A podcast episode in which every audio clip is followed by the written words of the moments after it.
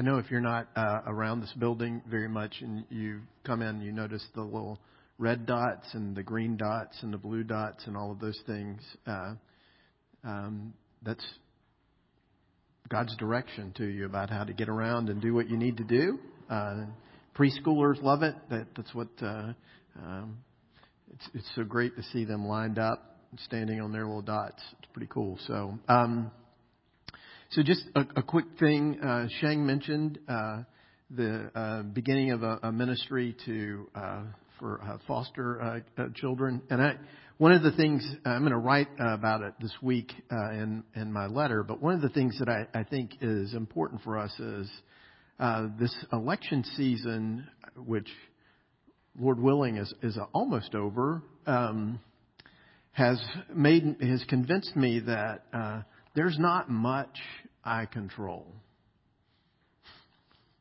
Uh, not that I would need convincing of that, but there's just not a whole lot, especially in in, in that world that, that I can control.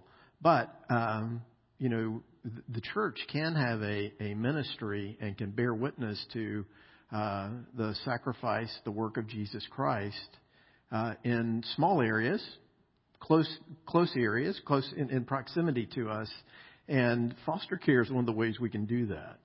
Um, uh, and so uh, today is Orphan Sunday. It's good to remember. Uh, uh, as Shang reminded us, that uh, God is a father to the fatherless, that He looks after orphans, that they are near and dear to His heart, uh, as well as widows. And so uh, it's important for us, uh, you know, if that's near and dear to God's heart, then it should be near and dear to the, the church's heart as well. So just keep that in mind. Before I read the text, uh, let me pray, and then we'll uh, we'll get going this morning on the sermon. So, Lord, as we uh, come to you today, we thank you for your goodness. Uh, your goodness is our very life. And uh, we count on uh, your uh, blessing. We count on your provision. Forgive us uh, for not counting on it, or forgive us for um, taking you and your provision for granted. And so I pray today that you would bless us, that you would open our hearts up to see this word from Paul, uh, your servant, about joy and the source of joy, even in the midst of very trying circumstances. Lord, we, we need a dose of joy today. And so, uh, as we've already sung, would you bring your Spirit uh, to do that work in us? We ask this in the name of the Father, Son, and Holy Spirit. Amen. So Philippians 1, uh, verses 19 through 20. Uh, it's in the bulletin and also up on the screens behind me. This is God's Word. We should hear it and respond to it as such this morning. For I know that through your prayers and the help of the Spirit of Jesus Christ, this will turn out for my deliverance. As it is my eager expectation and hope that I will not be at all ashamed, but that with full courage, now as always, Christ will be honored in my body, whether by my, by life or by death. So one of the great, uh, I've, I've, come to really enjoy this time of year. I really, uh, I, I like it. And one of the things that I like especially about the fall, uh, is the opportunity to be outside and not sweat and uh, just to enjoy uh, uh, well the outdoors and enjoy it particularly without a lot of bugs and uh, that sort of thing. So I I do in the fall I spend a lot of time outside, a lot of time in the woods, and so uh, I was there Friday afternoon. I slipped out of work early. Hope that's okay, boss. And uh, and went and uh, sat in the woods. It was too hot uh, to actually do what I wanted to do, but I was there in the woods all by myself. And one of the great things that God gives me in these times is, is He brings to mind things to pray for, people to pray for. And as I was praying Friday afternoon, uh, I, I was thinking, you know, uh, I, I pray about a lot of the same things every day. I pray for many of the same things almost every single day. Um, pray for the same people almost every single day. And it's amazing because uh, over over time, those prayers change. Sometimes God answers the prayer uh, uh, very clearly, and and I, I, will move on to pray something else. But very often, uh, what I find is it takes a long time for God to answer my prayers. Mostly, right? Um, and uh, you know, I think that is one of the most profound things uh, about the scriptures is uh, is that we see the people of God uh, time after time after time, uh, example after example after example, praying, praying, praying, praying for God to fulfill His promise, for God to to to heal, to restore, to do those sorts of things, and and it is a real test, isn't it? Um, I, one of my favorite stories is the day that uh, God came and visited his friend Abraham. And God had promised Abraham some 25 years earlier that uh, he would have a child and that uh, that the number of his children would be so great that he wouldn't be able to number them, number of his descendants. And now Abraham's really old, an old, old man, and his wife is old and dried up. And God comes and says, Hey, you know what? Uh, in about a year's time, Sarah, your wife, is going to have a child. And she laughs. Not because she's uh, full of joy, but because she's full of cynicism. Her heart's been broken so long, over and over and over again, that now that she is an old, old, old, old woman, way past child uh, uh, bearing, child, uh, her her fertility is gone. God says, "You're going to have a baby in about a year," and her heart is calloused over, closed over, and all she can say is, "Nah, I don't think so." And then when God says, "Hey, Sarah, I heard you laugh," she's like, "No, I didn't laugh." yeah, when God says He heard you laugh, and yeah, you laughed. Well, here's the thing, right? What we find today in, in, this passage is the apostle Paul telling us that he, he is praying and that he wants the church in Philippi to pray for him and that he believes that God is going to deliver him, that God is going to set him free. That is his hope.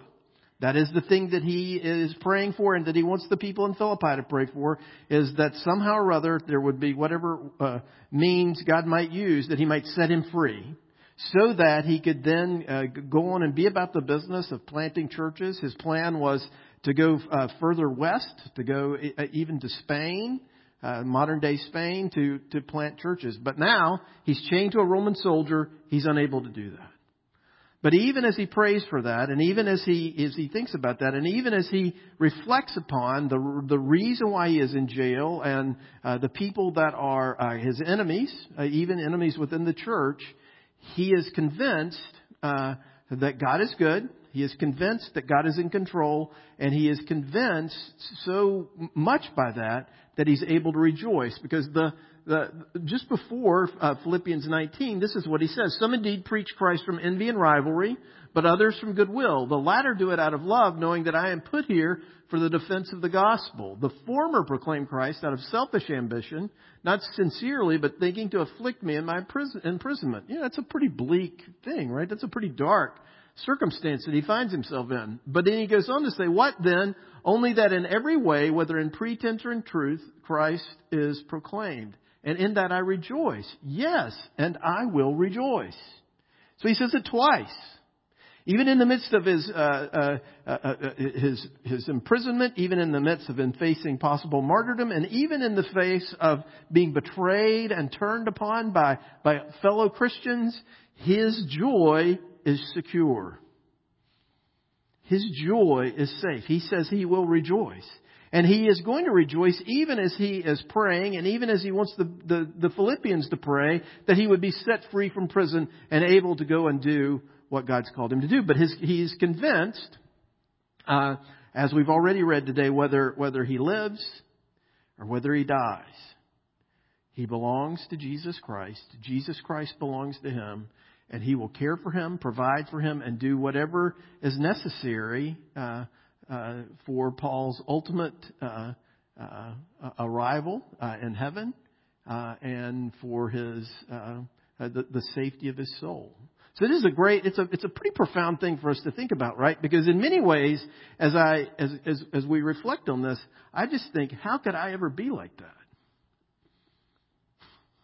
Right? How, how is it possible that you and I could face such circumstances, crying out to God on a regular and daily basis, asking brothers and sisters to pray for us, and yet even in the, in the midst of that, waiting, waiting, waiting, unsure about how God might answer, but still rejoicing because his unshakable faith, his unshakable hope is in the goodness of God.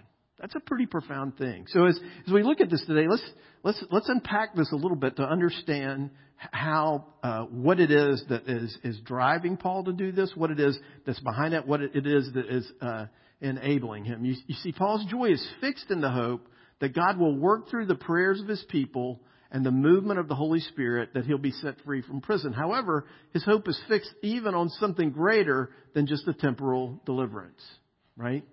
So as he considers what, what, what needs to happen, it's not just that he needs to be set free from prison. It's not just that he needs to have his desire. His desires have been so shaped by the gospel, so shaped by the Holy Spirit, that he can even say that what's more important to him is that Jesus would be glorified, that Jesus would be praised, that people would come to know Christ, that, that the, the, uh, the mission of the gospel would go forward, and uh, regardless of what happens to him. We just sang that, right, in that, that great uh, hymn, you know, the body they may kill, but God's truth will, will triumph through us, right? I mean, that, that, that is the, the, that's the absolute truth. Uh, I remember uh, being in a, a seminar one time, and uh, it was uh, led by some counselors, and and one of the things that stuck with me, and it was when the counselor, uh, there was some anxious people in the audience, and uh, they were uh, talking about uh, their struggles, their suffering, and uh, wondering if God had uh, had left them, had uh, igno- uh, you know forgotten about them.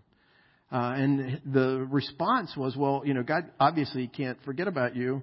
And they were like, well, this, these terrible things keep happening to me. And, and the counselor finally got exasperated and said, well, what's the, what's the worst thing that could happen?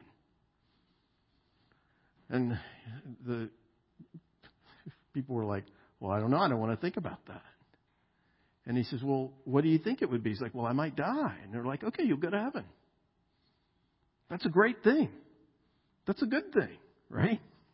And so, as as as you hear that, you think, "Wow, that that, that seems uh, uh, that, that the, the law of joy and the law of contentment, and this just seems pretty pretty hard to get my brain around."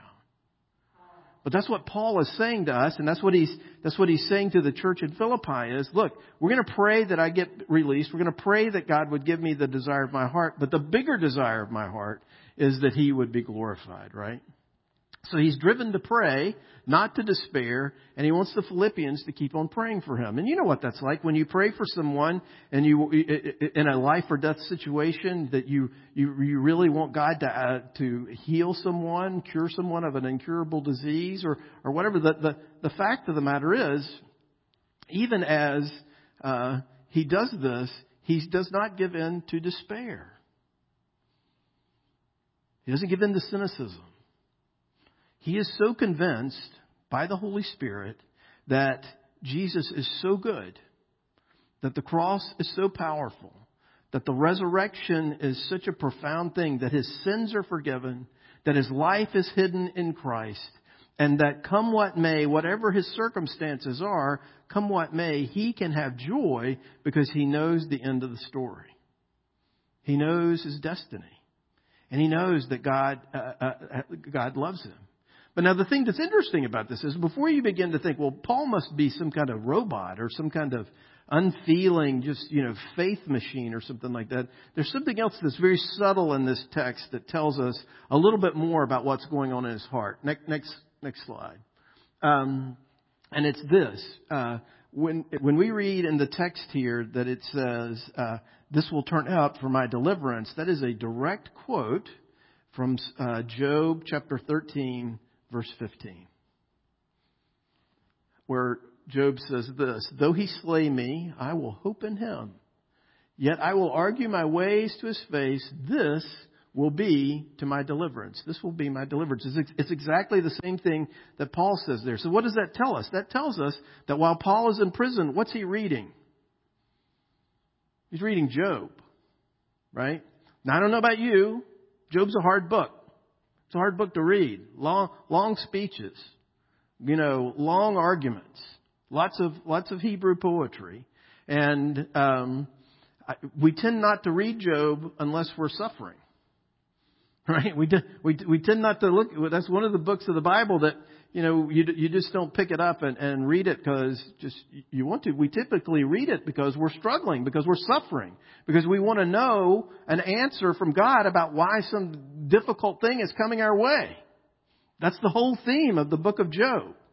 And so I, I, I think we, we get a window into Paul's life here. Paul, Paul is not some kind of unfeeling uh, machine as he goes through this. He's going to the scriptures to get comfort because he needs comfort. He's going to read about the Old Testament saint Job and, and, and sees what happened in his life and the experience that he has. And so he is relating to that. And he is looking to the Lord in that to provide him with some wisdom and some insight and some comfort even as he prays and even as he anticipates uh, what uh, what what the Lord is going to do to deliver him. So I think there's something pretty profound about that. His prayers uh, and his hope for deliverance are being powered by his Bible reading, and particularly his Bible reading from the Old Testament book of Job. So I think that's a, I think that's, that's instructive to us, right? That even as he says, this will turn out to my deliverance, he is reminding himself and he is in touch with probably what he had read that very day from the Old Testament book of Job. And so as we, as we think about that, there's another thing that we can learn in that is, and I, I think this is something that is very difficult for, uh, for us. Um, you know, the Word of God, the Bible, uh, we, over the years of, of this church, you know, you can go to a lot of churches and, and they'll tell you every week, you know, to read your Bible. Uh, and you should read your Bible, right? It's God's Word. It's, it's very readily uh, available. I, um, I tend to believe that some people make that discipline uh, an idol, and so I, uh, I don't want it to become something that we just check off our list. But what I do know about this is, is, is the comfort that Paul gets and the, the way that his heart gets shaped by the glory of God, shaped for the mission of God, shaped for the work that he might uh, uh, be doing in and through him, even in terrible circumstances. Paul's thoughts about that are shaped by the Word of God, particularly here, the book of Job. And so I think that's a, that's a rich thing for us to, to, to think about and to unpack that as we struggle and as we wrestle with God, as we pray, as we cry out to Him, God, has, God speaks to us, right? And He has spoken to us in His Word. And so to turn to the scriptures, particularly in a case of, of suffering, to turn to the book of Job is encouraging his heart and is enabling him to have some perspective, enabling him to grasp, uh, to grasp and to lay hold of the very promise and the goodness and the grace of God as he sits there in prison, right? So, uh, I think what Paul really wants is to be delivered from prison. I think what he really wants is not to be martyred. Just as Jesus, when he was in the the uh, uh, the garden, you know, it wasn't that he was unfeeling as he went to the cross, but he said he submitted himself to his father because he knows his father loves him and he knows that his father is for him and he knows that ultimately, ultimately, deliverance is certain. Deliverance is certain. So as we pray, and we pray, and we pray, we do so with the confidence that maybe this particular circumstance might not change exactly the way I want it to, but I know the end of the story. And I know in the end, uh, there's more joy, more provision, more grace, more mercy, more love, more of Christ for me every single day. Um, when uh, when my mom was just a couple of weeks away from dying, uh, she uh, we we uh, because my brother and my dad and I are such klutzes, we felt like it would be safest for our, us to care for her at a hospice center. Uh, it was a beautiful facility. Um, and so when, when she went there, we went uh, to their house and we got blankets and pictures and all those kinds of things to put around there to make it make it seem familiar to her, you know, so that she could look and um, uh, and and she was a little confused uh, about what was happening, what was going on. So we we did that to try to try to help her. Every day she wanted to go home. Uh, and she she even asked my dad when when one morning she woke up and uh, he was there and they were eating breakfast together and she said, "What happened to us that we lost our house?" Right? she she just couldn't figure out what what what was going on there and she would ask him every day, "Take take me home. I want to go home." And my dad would say to her, finally, said to her, you know, sweetie, uh, either you'll go home, you'll get better, you'll go home, or you'll go to heaven.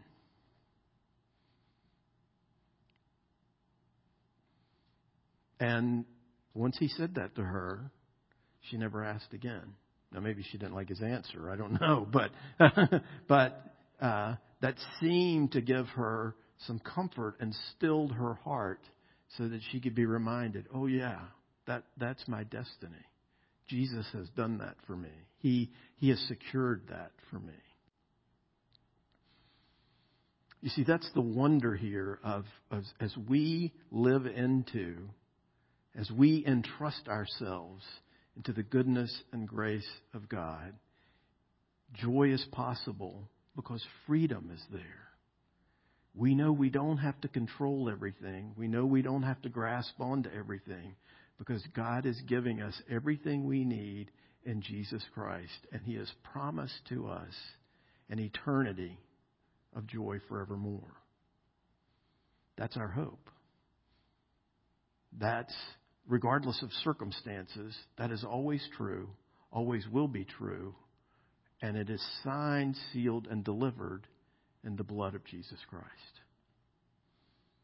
So, in light of that, let me pray, and then we'll uh, we'll uh, prepare uh, to take the Lord's Supper. Let me pray, Lord. Uh, you know that there are many folks here uh, in hearing of my voice uh, this morning, either on- online or in in the room, who um, really struggle with joy, really have difficult circumstances, or have health issues, have employment issues, financial issues, relational issues. And, and so, Lord, we, we pray that uh, you would, uh, well, we pray for those folks as the Philippian church prayed for Paul. We pray that their joy would not be robbed. And we pray that uh, they would take you at your word, that we all would, and that we would entrust ourselves as Jesus entrusted himself into your hands, knowing that you're good that you're loving, and that you have defeated sin and death on our behalf. Would you do that by your Spirit? We pray in the name of the Father, Son, and Holy Spirit. Amen.